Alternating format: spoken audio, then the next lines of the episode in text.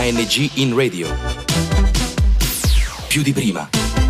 L'agenzia Giovani nel tuo territorio. Qui Ballo della Lucania. Amici di Goitre Radio Web, ben ritrovati. Siete all'ascolto di una nuova puntata di Goitre Talk. Al microfono per voi Arianna Ranauro, alla parte tecnica Cristian Paolino. Come saprete, se siete i nostri ascoltatori assidui, Goitre Talk è un po' il nostro salotto, lo spazio che questa radio dedica al dibattito sui più vari argomenti, quindi spaziamo dalla cronaca alla politica, allo sport, allo spettacolo. Oggi però vogliamo affrontare un argomento un po' più serio, impegnativo. In realtà è qualcosa di cui si parla forse in questo periodo troppo, ma di cui non si può fare a meno di parlare perché è qualcosa che ci ha completamente travolti e, e che, mh, mm, che, viviamo da, da un po' di mesi quotidianamente.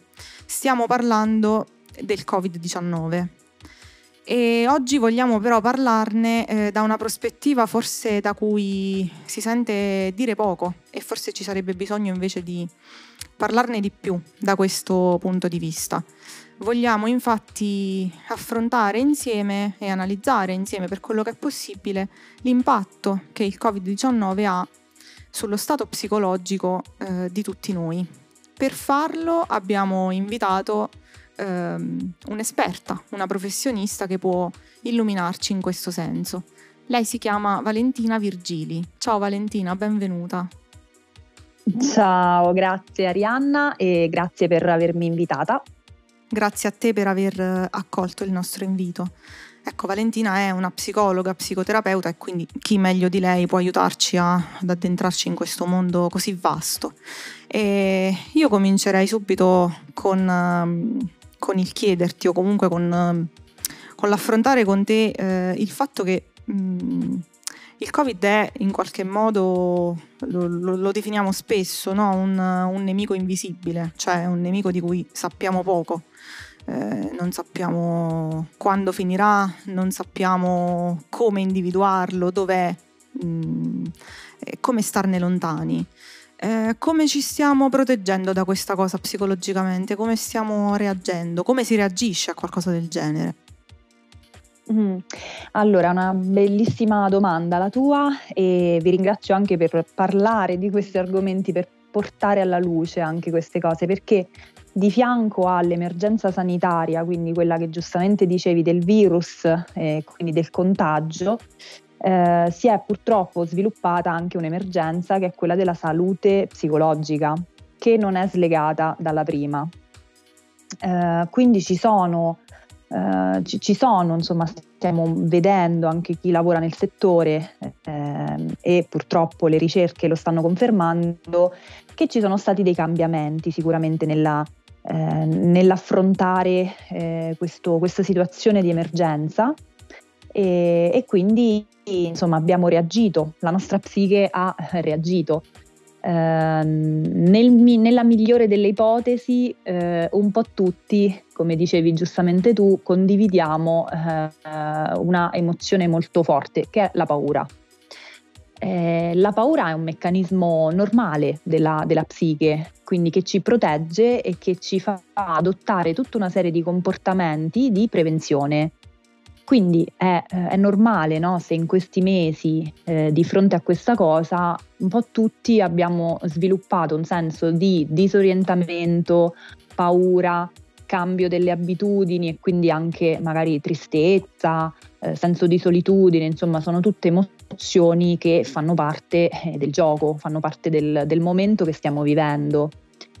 Eh, detto ciò, eh, se la paura però diventa diventa ehm, un qualcosa che blocca, allora lì ehm, andiamo appunto nella, nella problematicità, ossia se questa paura diventa troppo elevata, quindi io non riesco più ad uscire di casa, ehm, non riesco magari a fare le cose semplici, anche quelle poche, insomma, che possiamo fare, certamente adottando tutti i meccanismi di prevenzione, insomma, quindi mascherine, eh, evitamento del contatto fisico, eccetera, eccetera. Però se, non, se, anche di fronte a questo comunque la paura mi impedisce di vivermi le situazioni, allora lì forse è il caso di chiedere aiuto eh, a uno specialista o comunque di iniziare a parlarne. ehm, di fronte, quindi questo un po' in generale, di fronte a una situazione di emergenza è normale che il nostro corpo e la nostra mente reagiscono per far fronte all'emergenza, quindi si è, si è attivato tutto un meccanismo che ci ha eh, appunto fatto sentire la paura, eh, fatto adottare dei comportamenti nuovi. Siamo un po' tutti di fronte a emozioni che sono in generale più alte rispetto a prima. Mm? Questa e poi è un'emergenza che, cioè è, un, è, un'emergenza nell'emergenza, nel senso che è qualcosa che appunto non sappiamo bene cosa sia, è nuovo per tutti, non si sa come affrontarlo forse. Allora, sì, rispetto, allora, rispetto al virus, agli aspetti sanitari, eh, beh, qualcosa è stato, insomma, io, io non sono una, un'immunologa né una biologa, però comunque, seppure era una novità, eh, certo è che la ricerca è andata avanti, quindi in questi mesi devo dire che un minimo questo nemico l'abbiamo conosciuto meglio, quindi abbiamo imparato a capire che ci sono sicuramente delle strategie e dei comportamenti che funzionano e altri che funzionano meno. Eh, hanno imparato a capire come si comporta questo virus, no? Quindi piano piano diciamo che i ricercatori un po' più di luce la stanno facendo, quindi io voglio essere anche positiva rispetto a questo. È vero come dici tu che eh, la difficoltà è quella che siamo di fronte a un nemico invisibile, quindi eh, no, non c'è qualcosa che tu vedi, no? Mm, però si percepisce, si percepisce continuamente, quindi il livello di allerta è alto ed è ancora più alto proprio perché questo nemico è invisibile. Dall'altra parte però voglio pure tranquillizzare il fatto che eh, la scienza esiste, la medicina esiste e quindi piano piano, con tanti sforzi, perché insomma gli sforzi sono tanti, ehm, lo stiamo conoscendo un po' meglio questo nemico e quindi stiamo provando, come sempre è successo nel corso della storia dell'umanità, eh, ad affrontare il problema e a sconfiggerlo. Quindi su questo dobbiamo rimanere positivi eh, perché insomma anche come vedete eh, gli studi sono andati avanti, si stanno facendo dei tentativi di vaccinazione, quindi eh, piano piano possiamo conoscere meglio questo nemico purtroppo con cui abbiamo a che fare. Dall'altra que- parte sì, prego. Sì, no, pensavo forse questo, questo, rimanere positivi è un po' l'antidoto a quella paura bloccante di cui parlavi prima. Eh, in parte sì, in parte sì, certo bisogna essere realisti perché le problematicità ci sono e ne, ce ne sono tante, adesso magari ne parliamo più nello specifico, però insomma ehm, certo è che dare un nome alle cose e conoscerle e essere anche fiduciosi, no? che eh, ci sono degli esperti che comunque lavorano per il nostro benessere. Penso che in questo momento in particolare sia importante diffondere questi messaggi perché è normale che di fronte a tanto tempo e tante problematicità la gente magari si scoraggia e comincia a dire ah ma le soluzioni non funzionano, ma questo, insomma, quello che vediamo un po' no, in giro, quindi il negazionismo, il famoso negazionismo eh, che è un po' anche un meccanismo di difesa normale no? Del, eh, per evadere un po' dalla situazione, cercare una spiegazione. Quindi forse sì, magari rimanere positivi sul fatto che eh, c'è comunque eh, la scienza esiste e va avanti, è quello che un po' ci ha permesso anche l'evoluzione, quindi eh, bisogna rimanere ottimisti, quello sicuramente. Detto ciò, eh, rispetto alle conseguenze psicologiche, ehm, eh, co- rispetto ai meccanismi insomma, che la mente affronta di fronte all'emergenza, un po' te li accennavo, no? Quindi sicuramente un aumento in generale dell'intensità delle emozioni che viviamo, quindi dalla paura a, alla preoccupazione, alla tristezza, anche la solitudine, quindi un, un generale mh, stato di allarme si chiama no? in, in, psicologia, uno, uno stato di arousal che è proprio l'attivazione. Perché? Perché io devo affrontare un'emergenza, un pericolo e quindi naturalmente il mio corpo e la mia psiche si predispone a farlo. Detto ciò, anche per noi, eh, per noi psicologi, psichiatri, insomma, questa situazione è stata ed è una situazione nuova per cui che è successo? Eh, sono iniziate delle ricerche in, in, nell'ambito, mm, le ricerche appunto che hanno valutato l'impatto e le conseguenze psicologiche del Covid-19. Ok? E su questo, diciamo, adesso sta, sono usciti e stanno uscendo un po' i primi risultati. Quindi che cosa è successo e che impatto emotivo ha, eh, avuto questo, questa situazione. Mm, cosa dicono questi risultati? Allora, ehm, dunque, sicuramente ci sono da fare delle distinzioni. Quindi la prima distinzione è eh, le fasi, quindi in che fase, a che fase ci stiamo riferendo, perché durante il lockdown, quando eravamo proprio no, in una situazione di lockdown totale, sono successe delle cose. Nella fase della riapertura sono successe altre cose a livello psicologico e in questa seconda ondata è ancora un'altra fase diversa, quindi noi reagiamo anche in base a queste differenze. Mm, quindi sicuramente nella prima fase forse è stato anche più semplice reagire, no? perché c'è, c'è, stato in generale un momento di, ehm, anche di solidarietà molto forte. Eh, forse c'era anche più chiarezza, nel, cioè, forse a livello di percezione intuitiva c'è eh, c'è meno chiarezza adesso su quello che, che, bisogna fare, insomma, sul comportamento da tenere, su, sulle regole da rispettare. Questo è un aspetto molto importante perché, eh, perché proprio la comunicazione veicola eh, le emozioni, cioè veicola le conseguenze del, del Covid, cioè quanto io mi spavento o quanto non mi spavento dipende molto dalla comunicazione che si fa. Quindi le cosiddette cattive notizie o bad news, come si chiamano no? in gergo tecnico giornalistico, dovrebbero essere una cosa che a mio avviso può essere studiata un po' meglio, nel senso che ehm, i mass media, ma i, i, giornali, insomma tutte le comunicazioni devono stare molto attente a come si comunicano le cose, perché come io comunico, di conseguenza poi farò sentire i cittadini. Quindi, come dicevi tu giustamente, se io do delle comunicazioni, do troppe comunicazioni e, e sicuramente anche un po' sballate, perché noi abbiamo sentito parlare chiunque in televisione, è chiaro che poi i cittadini recepiscono confusione e paura. Quindi, è un quello che dovrebbe... si chiama terrorismo psicologico, insomma, in gergo profano. Guarda, più, no, più che quello è, si chiama infodemia, cioè un sovraccarico di informazioni quindi il mio, anche il mio reagire, no, andando a cercare sempre di più informazioni, cercandole anche magari nei posti sbagliati, eh, dalle persone che magari non sono le persone propriamente addette e dentro la vicenda, questo può portare a sviluppare ancora di più la paura, anziché placarla.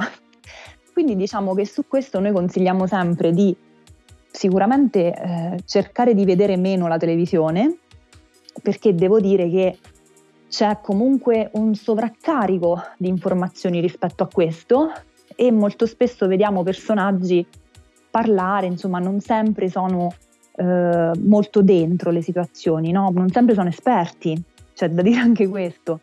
E sicuramente di andare a cercare le informazioni solo nelle fonti certe, quindi il governo, il Ministero della Salute e l'Organizzazione Mondiale della Sanità. Quindi andare un po' a, ehm, a informarsi bene, perché come tu stessa dicevi, la comunicazione veicola le emozioni e quindi eh, non, è, non, è, neutra sicuramente, quindi bisogna stare attenti a come si comunica, questo sicuramente.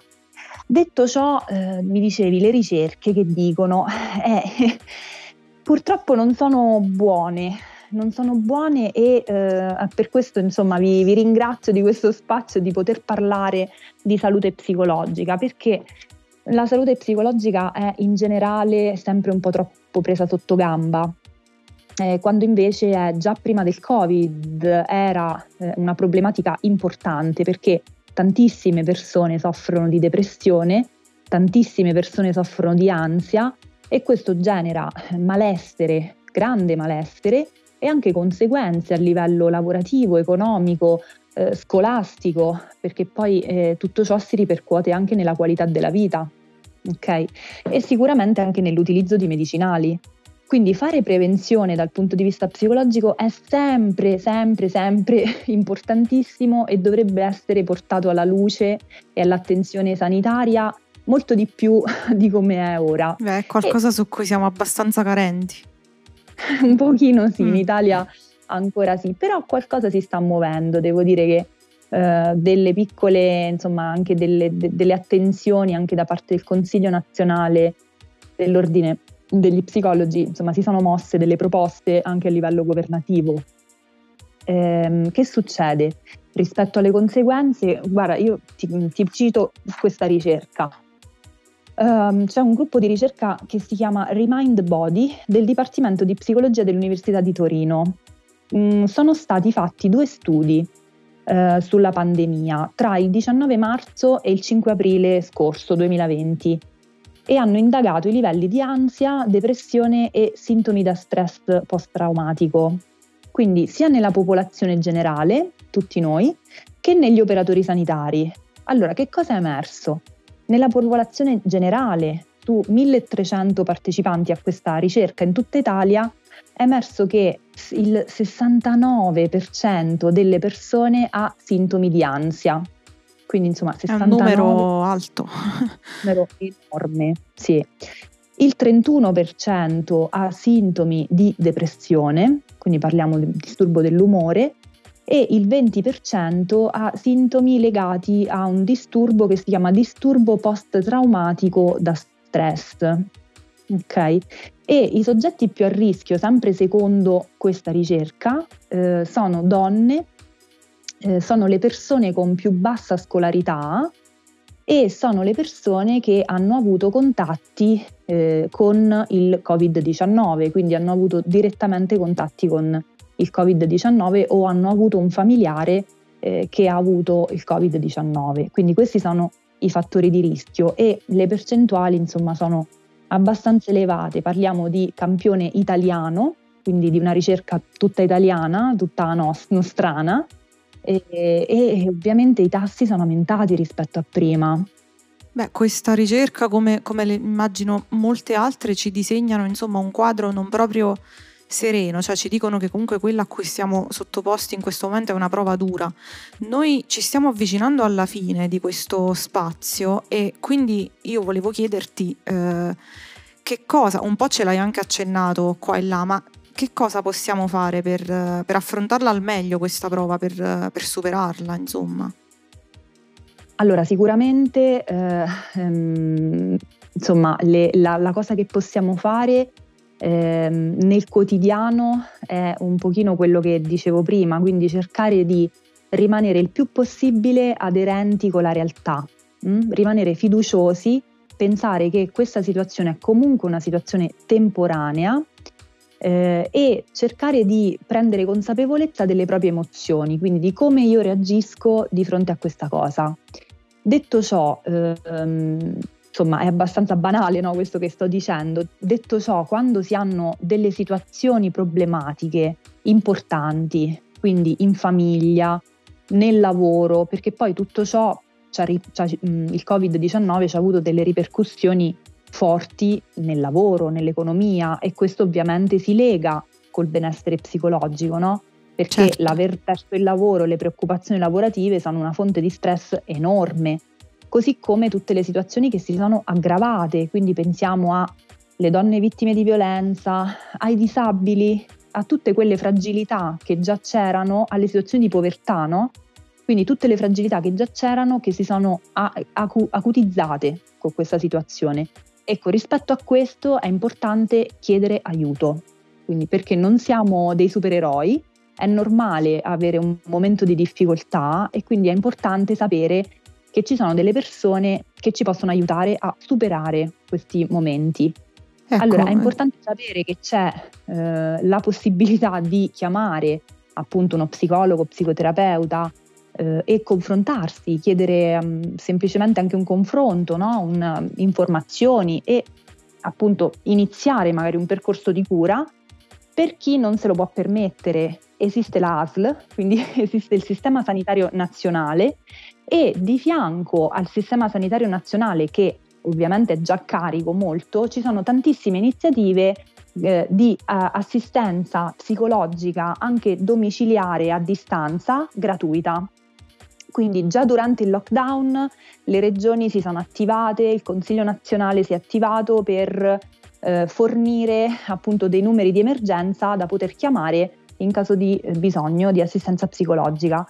Questo ecco. è differente da, da, regione a regione, per esempio nella regione dove sono io, che sono le Marche, c'era un numero verde eh, regionale da chiamare, che era lo stesso dell'emergenza Covid, e se tu chiedevi appunto di essere messo in contatto con uno psicologo, ti mettevano in contatto con noi che eh, avevamo dato la disponibilità appunto di portare assistenza eh, anche telefonica alle persone che lo richiedevano.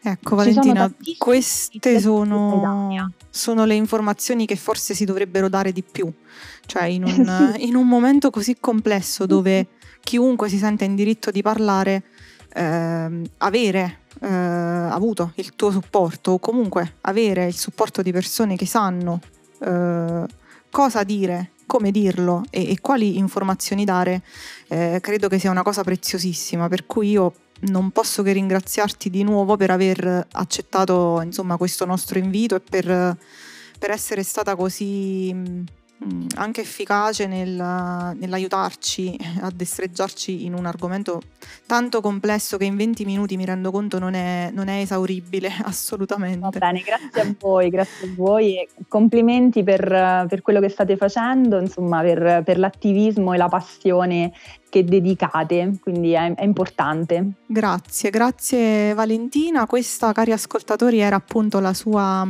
eh, testimonianza e mm, questo è stato eh, l'argomento del dibattito di oggi, ma se anche voi avete qualcosa di cui vi fa piacere poter parlare qui nel nostro spazio, non esitate a contattarci al nostro indirizzo mail radiowebgoitre.gmail.com per qualsiasi altra informazione o semplicemente per restare più in contatto con noi avete a disposizione i nostri canali Facebook, Instagram e Twitter. A me per oggi non resta che salutarvi e darvi appuntamento alla prossima puntata di Goitre Talk. Ciao a tutti. ANG in radio. Più di prima.